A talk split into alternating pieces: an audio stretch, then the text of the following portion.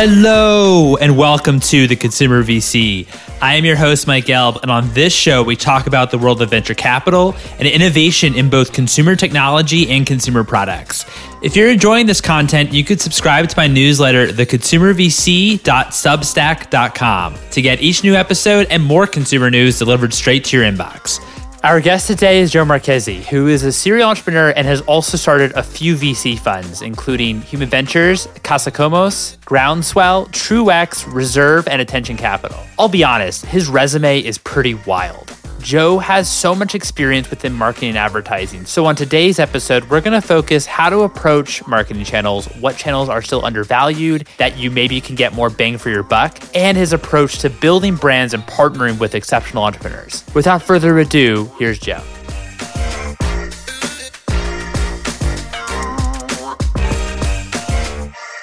Joe, thank you so much for joining me. How are you? I'm great. How are you? I'm doing well, thank you. Doing well. So you've had a pretty interesting career. How did you get your start, first of all, in media and advertising? It's funny. By accident would probably be the best best way to say it. I, I you know I worked at, at Monster.com, and if you think about like job boards back in the day, this is like 2002, uh, 2001. Job boards are just advertising jobs, right? So it was kind of advertising to begin with, and it was when Monster was disrupting the, the whole job search space and was one of the biggest advertisers and then uh, went on to do some consulting and, and kind of at that time myspace was was one of the biggest publishers in the world. And that was it's really funny that we're in a web 3 world now where everyone's like the community the community uh, the community. And we kind of stumbled across this idea that like why can't the people who are on myspace like get you know earn something for the advertisings on their page? And so that was that was how we got into advertising but it was really through kind of tech startup world Got it. So almost as well, maybe a little more of like a, a UGC type of um, w- way in terms of how you how you just thought about advertising and maybe ahead of you know the whole kind of creator economy, which is right now yep. you know very uh, top of mind for people. You were already kind of thinking about this way back in the early two thousands. Yeah, yep. but like like they say, uh, being early is worse than being wrong most of the time because then you have conviction and and you're still wrong. so I'm not sure that was better. So you had this idea back in I guess the early 2000s. That was I guess your start into advertising. Where did you kind of go with that in like the early kind of web 2.0 spot? We developed a company called Social Vibe for a long time that basically did focus on that, where every publisher of MySpace page could put up their own brand badges and like they were getting sponsored, right? Like any athlete or celebrity could. And then they'd earn points for charity. And that was the, the original concept. And then comes along kind of the Farmville days where you could earn points or credits for, you know, engaging with, you know, th- there was uh, there was a lot of stuff before us, but what we brought to it was engage with a brand and earn your farm credits. And the, the real idea there was or what was novel was just on demand advertising. Like like you didn't need interruptive advertising. Why couldn't you go to a, what was then called for farmville the offer wall engage with coca-cola and nike and, ne- and lexus and then go back and play your game instead of in-game advertising and so that was i mean i think that was the most novel part of it. And then that taking that tech later after spending some time in TV world uh, and applying it fully to television is kind of is where TrueX came from, and that was a company that I sold to 21st Century Fox you're a serial entrepreneur, you founded many companies. Was that always your ambition growing up? Did you always think that one day you were going to be an entrepreneur? Or did you kind of just, no. I, I, I hate to use a phrase, but kind of like fell into it just based off of like your curiosity? When I was a kid, I wanted to be a bank teller because that because they had all the money back there. That was I still remember opening my first bank account and going in and being like, "This that looks like the job for me back there." I went to school and I would have gone to school for philosophy, except for I found out that that doesn't have a lot of paying careers that that I would have liked afterwards. So I, I did uh, economics and finance and that's because economics is the closest thing to philosophy of money. So I, I, guess I kind of I really got got interested in what motivates people to do things, and it's funny when you think about it that way. Economics and advertising aren't aren't all that different in that like you're you're trying to figure out people's motivations and then uh, and then work against. Yeah, absolutely. I guess it's all about um, incentives and really understanding. The question that we always um, ask on this show is why why do people buy what they buy? Mm-hmm and how that can be actually pretty irrational and not really rational. What do you think is still maybe since you've worked obviously um, online with, with online advertising as well as you know linear TV and TV advertising. What maybe advertising channel do you think is still maybe underappreciated by brands or entrepreneurs of today? I think an easy way to think about it is that Facebook, Google, Amazon, the performance marketers of today have convinced everybody if you can't measure it, don't buy it which makes me think everything that's hard to measure is undervalued. So then think about what's really hard to measure. Billboards out of home, hard to measure. Uh, disclosure, I'm on the board of, of Clear Channel, a billboard company, but I do it because I think that it's just such an amazing medium. You know, podcasts, not playing to the home crowd here, but like hard to measure highly effective. Sponsorship just in general is is hard to measure and highly effective, right? So like just I think there's a category and and I, I we talk to a lot of startups. I think there's 65 plus now at the human portfolio. Some we spend a lot of time with thinking about brand and this leap from performance marketing to test out a concept to brand building where you're going quote unquote above the line buying a billboard. How do i know if it works right? Well i've got bad news for you. It's going to be a lot tougher than you think. Like anyone who gives you an easy answer is gaslighting you a bit as to as to what the outcomes are going to be.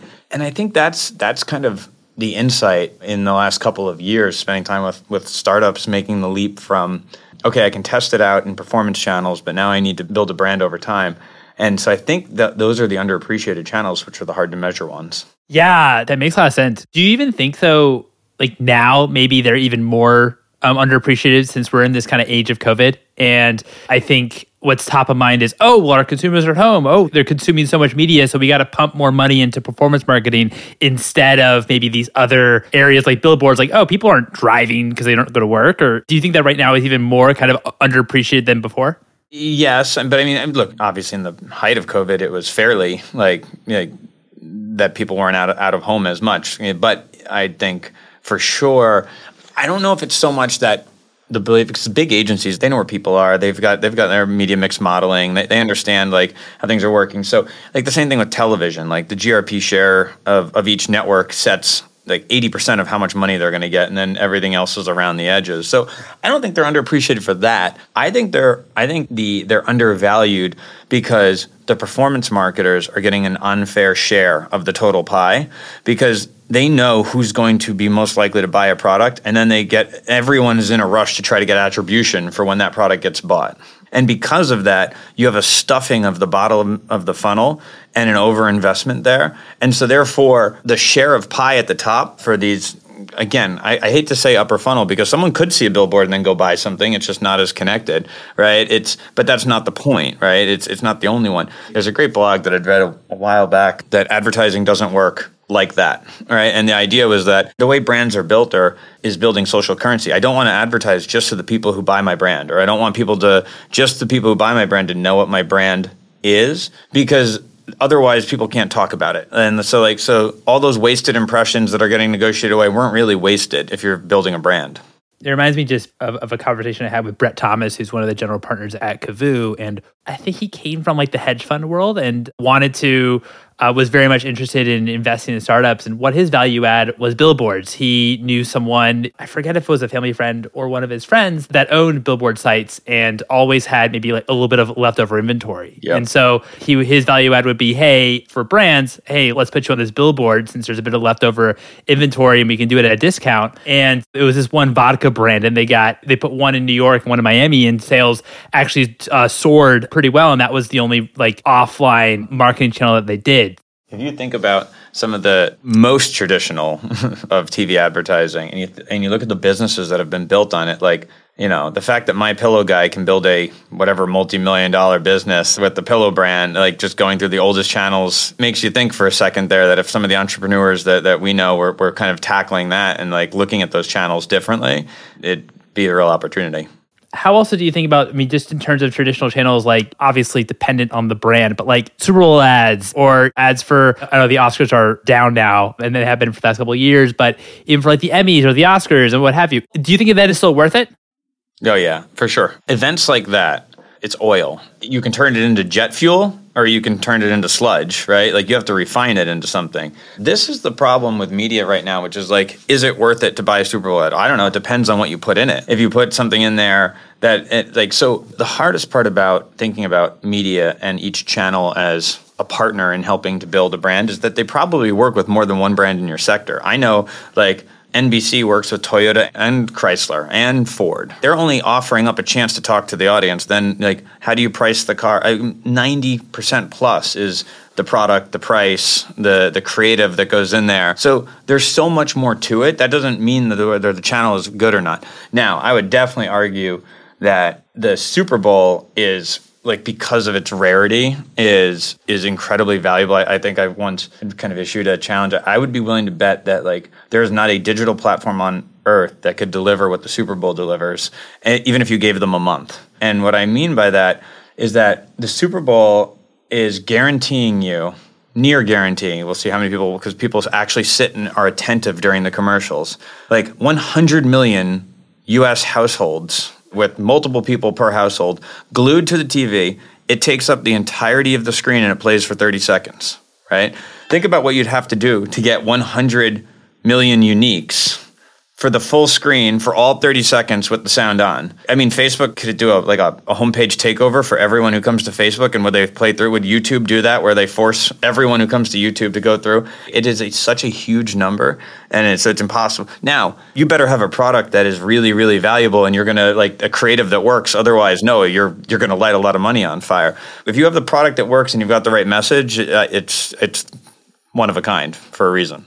I think also with anything like this, I mean, definitely the Super Bowl for sure as the center point, but even with anything that's non-digital, non non kind of growth marketing, the perception of the brand is also much bigger than maybe the brand actually is. If you're a small brand and you get on a billboard, makes you look a lot more legitimate or bigger maybe than you are versus, you know, a Facebook ad because, you know, Facebook ads are cheap. There's really not a lot of friction there it's kind of a lot of like meta signaling, not to use meta for Facebook meta is in the original meaning of meta.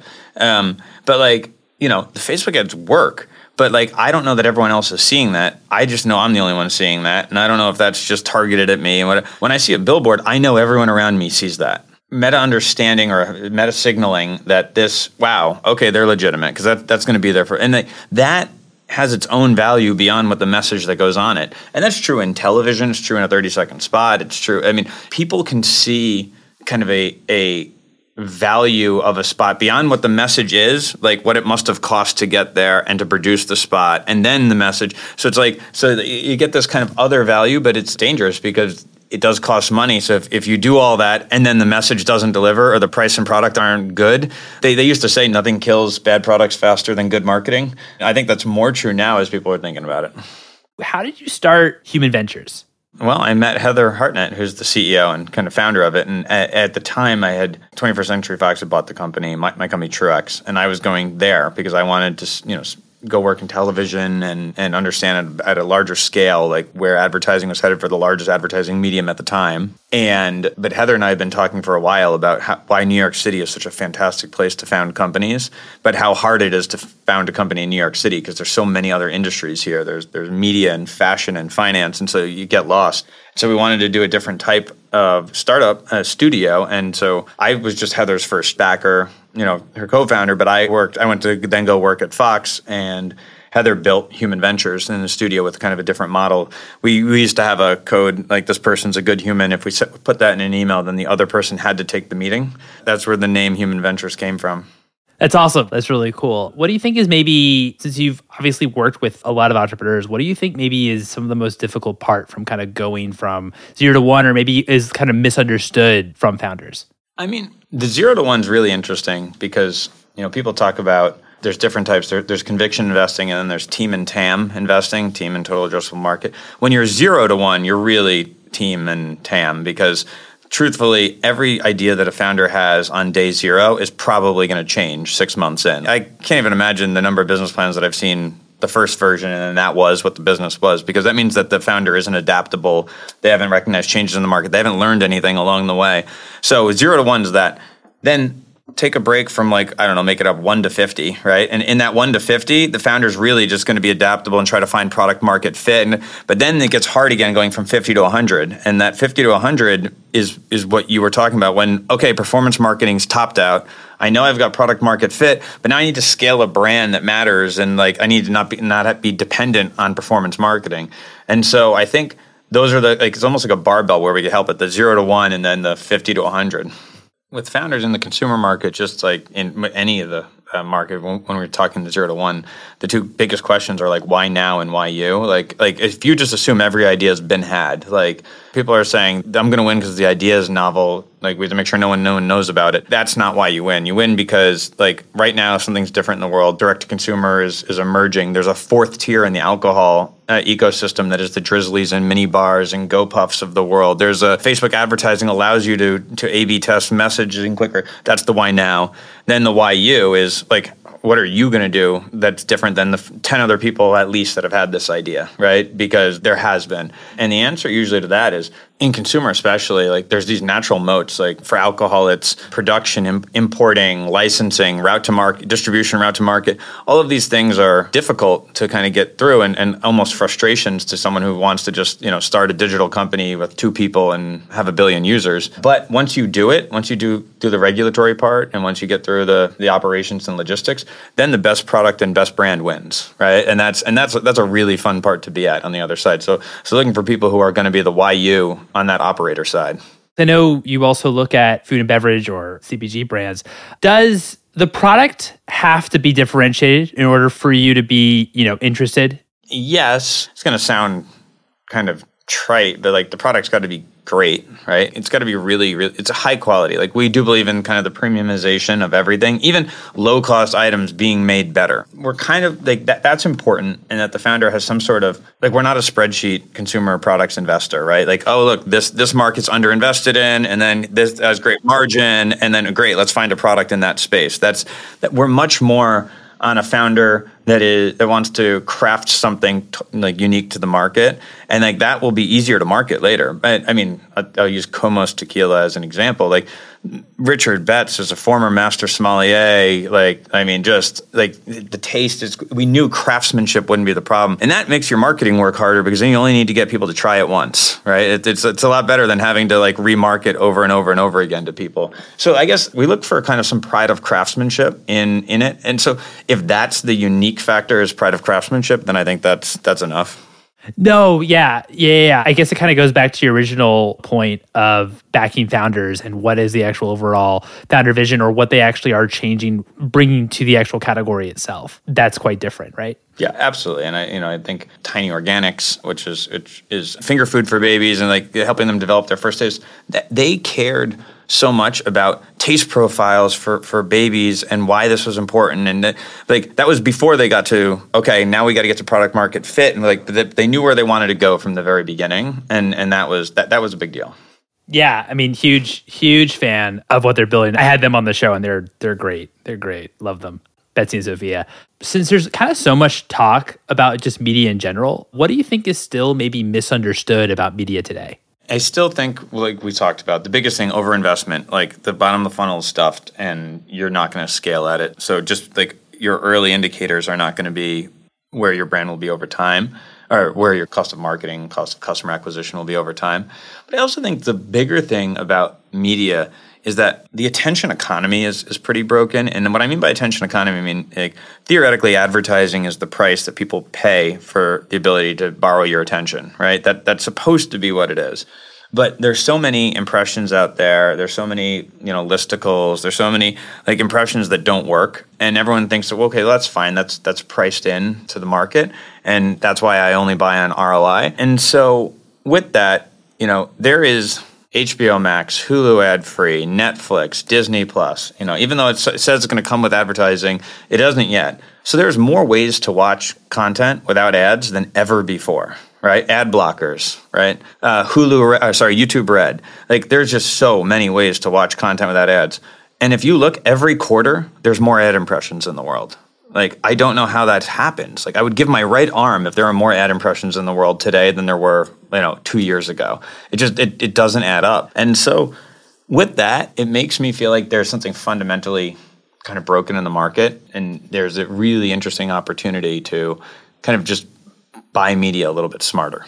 And I guess in terms of buying media a bit smarter, this is more so like use like offline channels per se, right? Online too, but like, but what are you measuring, right? Like, are you measuring for an impression, right? And use an example pretty consistently, which is again, people keep basically good impression, bad impression. That's not what I'm measuring. Like I'm measuring for ROI. And well, oh, that's great, but there's a lot of things that work towards your ROI working. Is your product good? did you price it right? Is it the right audience? Did they do anything? Did you touch them any other way through a newsletter, through a podcast, through a sponsorship? So like you know, let, us just let's just at least concede the fact that multi-touch attribution is very hard to do, and the people who are going to get the most credit are the p- people who can reverse engineer who's going to purchase your product. So let's let's start there. Then you say, okay, so I do want to buy display. Like there is a world where there's there are video ads out there and display ads and and sponsorship of of podcast and uh, and you know influencer marketing and uh, there's all these things. But what you should be optimizing for in each channel is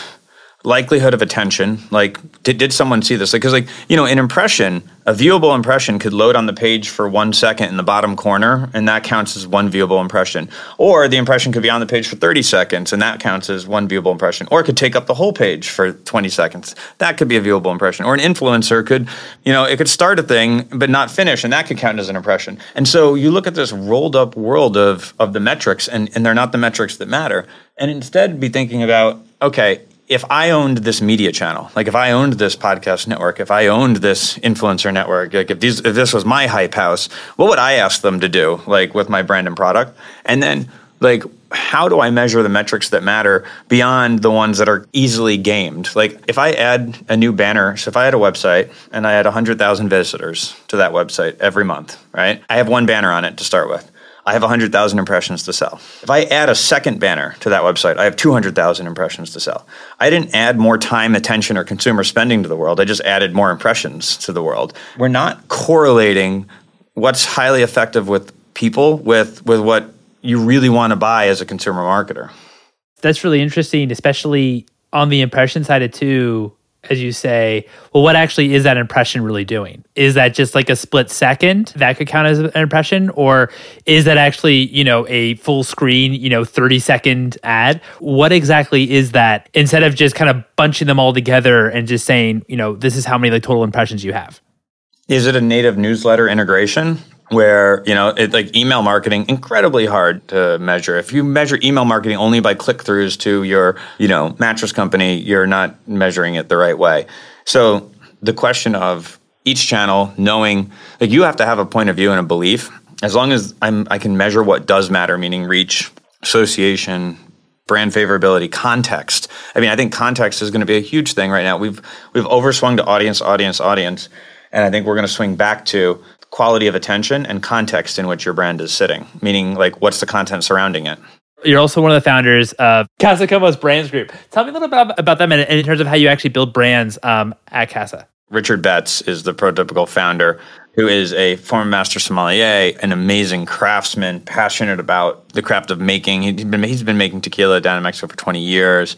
We knew the product would be absolutely amazing and then how do you differentiate it and so marketing gets way too much credit when things work and way too much blame when it doesn't which is it's kind of funny that it, it really does hit both sides and so this you know the brand's on fire but that's because once people taste it they're like oh my god this is really good i will say the brand decisions that made it stand out for Komos was that it would be unique, right? That we would be luxury first, not not trying to be something that that that we're not. That really is focused in on this idea of blending the heritage and, and, the, and the making of of tequila, which is has to be done in the tequila region of Mexico. It cannot be made any place but the tequila region. It's like champagne. But then saying we're going to have a kind of a global mindset and appeal for the brand and make it unique and stand out and then when people taste it they'll they'll understand. And so that was that was the brand decision that went into that. And there's a bunch of easter eggs inside of it. You know, the bottle looks different than everything else and a kind of a sea of sameness. But none of that would have mattered if the first time you took a sip of it it wasn't different right? So er, like the quality wasn't there. And so i think we made some amazing brand decisions with it. And we we do a lot of pretty interesting marketing. We were in the oscars on sunday night. But that only makes sense to do because people will remember it, notice it, and then when they do trial it, it's amazing. So otherwise, we would have just been burning money. What's one book that has inspired you personally and one book that inspired you professionally? I don't know if I draw a line between the personal and professional. I'll kind of say the two types of books I like the most to think about are like kind of physics, origins of biology, and like it's how interesting things are. They're really, really small and they're really, really large. I loved Einstein's Dreams, but I just finished, I, and I can look right now, I just finished a book by Alan Lightman, his new one.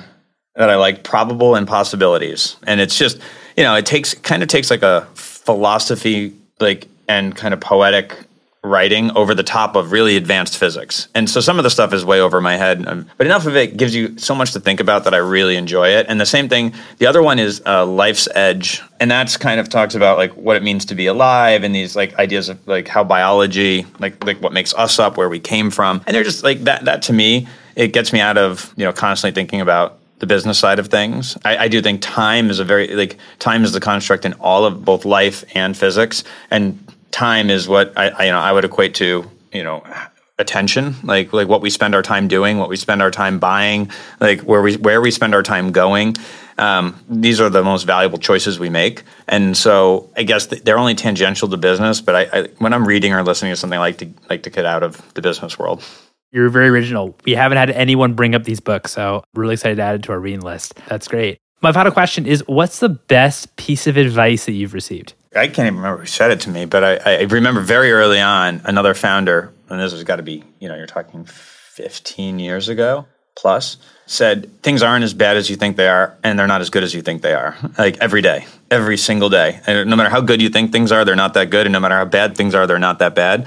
And the roller coaster of kind of that feeling. And like the person said it to me and I heard it and I just didn't internalize it. And now I look back years later and, and like I try to give that advice to founders. You can say it but until you realize no it's really you know there's steady there's tomorrow you know you're going to get after it. And you know the other one that's going to sound a little kind of funny, which is like people really don't think about you that much. like people are like, oh, they're trying to kill my business, and like, oh, this competitor's coming after me, or oh, this this channel partner doesn't want me. And but like most of the time, they're not thinking about you. It's it's really it's really not malicious. Like like the if you want to maybe this ties to the physics books of like how small we are and it all it makes you feel better. Like it's really no one's thinking about you that much, and so that that gets you out of thinking that people are thinking bad things about you. Joe, thank you so much for your time. This is so much fun chatting. Yeah, same, man. There you have it. It was amazing chatting with Joe. I hope you all enjoyed that. I highly recommend following Joe on Twitter at Joe Marchese. If you enjoyed this episode, I'd love it if you'd write a review on the Apple Podcasts. You're also welcome to follow me, your host, Mike, on Twitter at Mike Gelb, and also follow for episode announcements at Consumer VC. Thanks for listening, everyone.